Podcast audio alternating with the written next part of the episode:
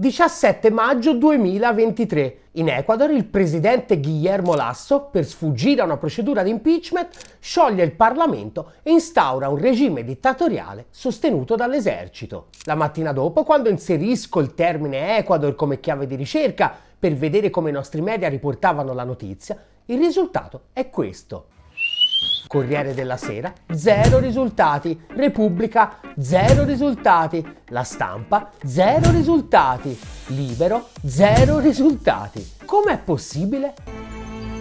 Allora, allora, ho un dubbio, ho un, ho un, dubbio. Semplice, gli USA hanno da subito espresso ufficialmente il loro sostegno al golpe di Lasso, che, dichiarano, rispetterebbe alla lettera il dettato costituzionale. Ah, ok, no, perché, regà, mi aveva preso un attimo una botta di spavento. Ho detto, come cazzo è possibile? 7 dicembre 2022. In Perù, Pedro Castillo prova a fare la stessa identica cosa di Lasso in Ecuador.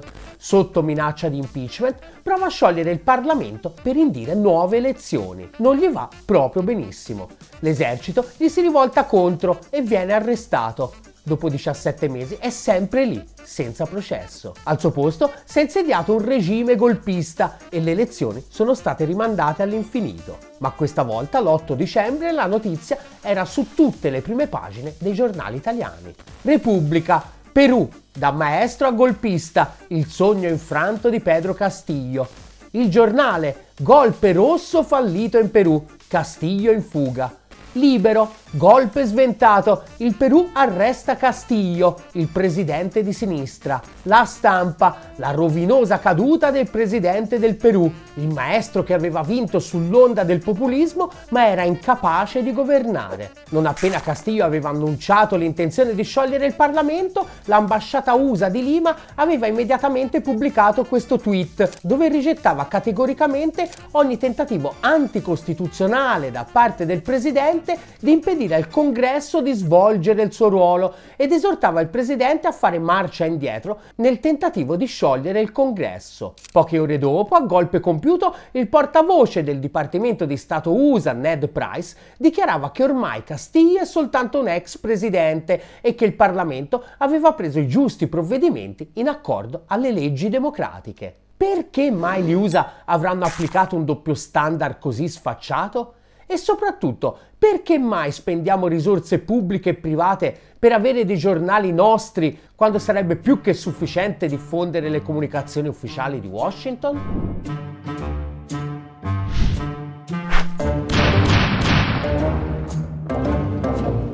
Chissà cosa penseranno fra 50 anni gli equadoregni quando penseranno al gigantesco errore che hanno commesso nel maggio del 2021. Si stavano svolgendo le elezioni presidenziali e l'Ecuador aveva la possibilità di tornare a parlare di eguaglianza e di sviluppo. Tra i candidati infatti c'era Andres Arauz, braccio destro di Correa e, nonostante la giovane età, economista di indiscusso spessore. Una guida autorevole per la seconda fase della rivoluzione cittadina avviata quasi 15 anni prima proprio dal leggendario presidente Rafael Correa, che però gli elettori hanno deciso di rinviare una doccia fredda. Arauz col 33% al primo turno era arrivato primo e i sondaggi lo davano leggermente in vantaggio si è fermato al 47,6%. Il paese si riconsegnava così mani e piedi a un esponente della borghesia bianca, corrotta, eurodiscendente e filo USA. Iniziava così la presidenza del banchiere corrotto Guillermo Lasso. Un incubo. Fino ad allora infatti Lasso si era sempre presentato alle elezioni, ma era sempre stato sonoramente umiliato. La sconfitta più clamorosa fu quella del 2016, quando contro poco meno del 60% di Correa raccolse un misero 22%. E te credo, nei suoi dieci anni di rivoluzione cittadina Correa ha infilato una serie di trionfi dopo l'altro l'economia è cresciuta a ritmi asiatici, con picchi che hanno sfiorato addirittura l'8%. Non era un miracolo, ma la scelta lungimirante di stare dalla parte giusta della storia, Correa infatti da rapporti predatori neocoloniali che gli USA impongano a quello che considerano il cortile di casa, aveva condotto il paese a investire tutto in rapporti sempre più stretti con la Cina e la ricchezza che ne avevano tratto l'avevano distribuita come si deve. In dieci anni infatti il coefficiente di Gini... Ci rischiamo!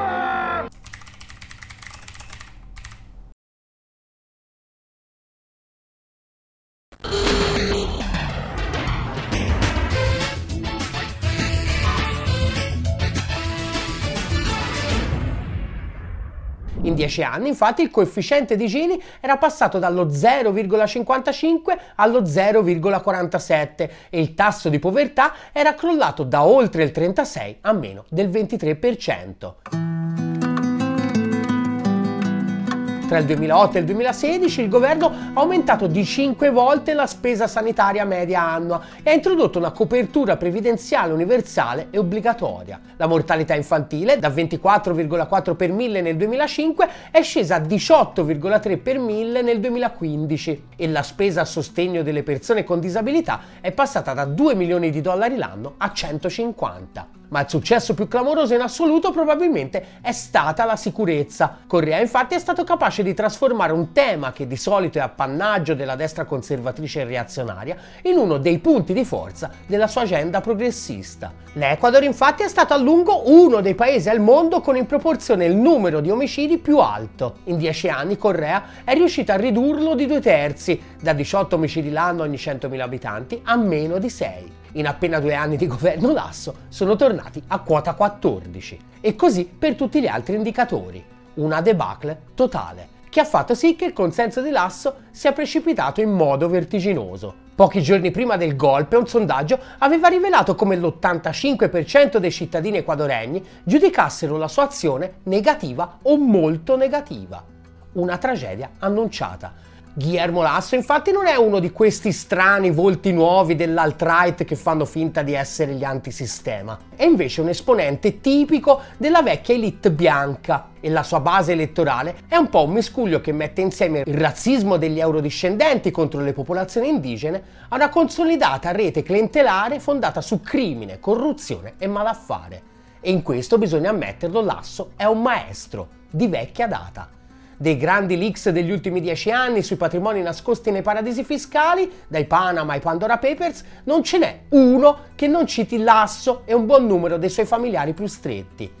Per vent'anni Lasso è stato a capo della terza più grande banca privata dell'Ecuador, il Banco Guayaquil, con base nella città commercialmente più sviluppata del paese un ruolo che è tornato a occupare le pagine dei giornali durante le elezioni del 2017, l'ennesima a cui Lasso ha partecipato, ovviamente perdendo. Lasso infatti aveva sempre sostenuto di essere uscito dal business delle banche. Insomma, Un'inchiesta giornalistica del quotidiano della sinistra peronista argentina, pagina 12, infatti aveva rivelato che in realtà, attraverso una serie di fiduciarie, Lasso era ancora allora il principale azionista della banca. Ma non solo, col sostegno della banca, infatti Lasso aveva fondato una succursale a Panama che utilizzava per esportare capitali in modo illegale fuori dal paese. E di capitali da esportare Lasso se ne intende nel 1998 era stato nominato governatore della provincia di Guayas, la regione che circonda Guayaquil. Mise in campo una campagna straordinaria di privatizzazione e liberalizzazione che gonfiarono le tasche sue, delle aziende dei parenti suoi e pure quelle degli amici. Un anno dopo l'Ecuador fu travolto da un collasso economico senza precedenti e all'asso venne dato l'incarico di gestirlo, con pieni poteri che usò nel peggiore dei modi possibili. Si fece imporre dal Fondo Monetario Internazionale la versione peggiore della ricetta lacrime e sangue che tanto andava di moda in quegli anni. Mentre i risparmiatori comuni si videro bloccare i conti, comunque, ci fu anche chi trovò modo di guadagnarci. Lasso e i suoi amici banchieri. Eppure li usa, ovviamente. Lasso decise infatti che di lì in poi l'Ecuador non avrebbe più avuto una sua moneta sovrana cosa che purtroppo è arrivata fino ai giorni nostri. La moneta ufficiale dell'Ecuador ancora oggi è il dollaro statunitense. L'Ecuador non può avere nessuna politica monetaria sovrana. L'ultimo scandalo che ha travolto l'asso si chiama El Gran Padrino. Media locali hanno pubblicato una discreta quantità di audio che dimostrerebbero come l'asso e il suo cognato Danilo Carrera manovrassero la macchina pubblica per far assegnare contratti milionari a compagnie detenute dalla loro tribù. Un ulteriore scandalo che avrebbe sostanzialmente messo fine alla carriera politica di Lasso. A febbraio infatti si sono tenute le elezioni amministrative in Ecuador e il partito politico di Lasso è letteralmente crollato collasso. Ma non solo, Lasso infatti ha indetto anche un referendum in otto punti per introdurre alcune riforme costituzionali. Sono stati sonoramente bocciati tutti e otto, di tanto. Di fronte a questa catastrofe il Parlamento allora ha avviato una procedura di impeachment ed ecco che si arriva al colpo di Stato. Per sciogliere il Parlamento, l'Asso ha fatto ricorso a una norma introdotta nel 2008, nota come morte incrociata. Il Presidente, secondo questa norma, avrebbe il potere di sciogliere il Parlamento e indire nuove elezioni nell'arco di sei mesi. Però ci dovrebbero essere alcune condizioni.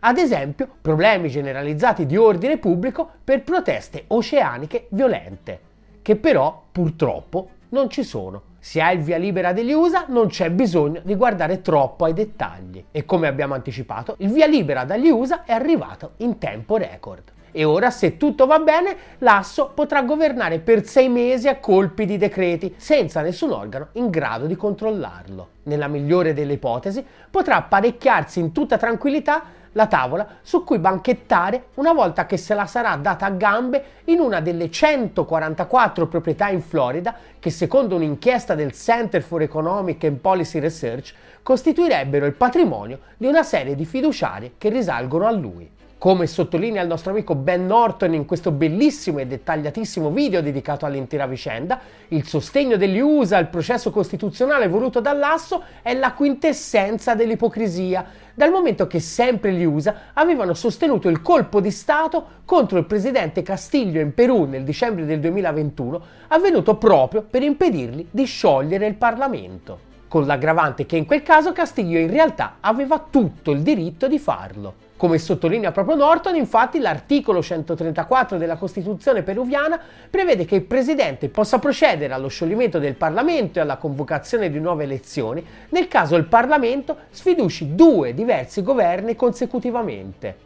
Durante la breve presidenza di Castiglio, di governi sfiduciati ce ne sono stati tre. Come abbiamo già anticipato, il golpe contro Castiglio è stato sostenuto da esercito e USA e dopo 18 mesi, presidenza e governo golpista che hanno preso il suo posto di elezioni non ne hanno indette. Erano troppo occupati a reprimere nel sangue la rivolta popolare dei sostenitori di Castiglio, che pochi giorni fa la Corte Suprema del Perù ha dichiarato illegittime. Le manifestazioni contrastano con i diritti fondamentali dei cittadini, avrebbero dichiarato. È abbastanza coerente. Prima faccio il golpe e poi ti impedisco di manifestarmi contro. La cosa buffa è che il Ministero degli Esteri peruviano ha mandato un messaggio all'asso dicendogli che sostiene pienamente il suo operato. Il doppio standard non potrebbe essere più palese, commenta Norton.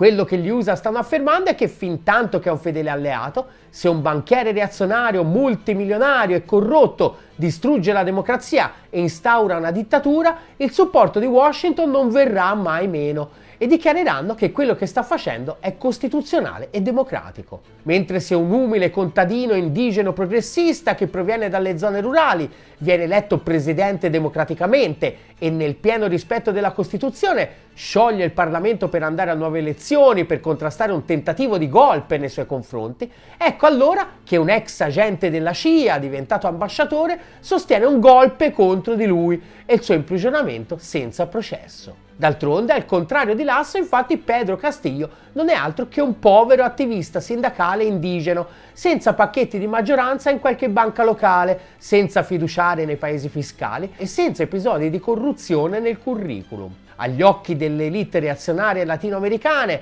alleate dell'imperialismo USA, non c'è niente di peggio. Ben Norton però conclude la sua lunga riflessione con una nota di speranza.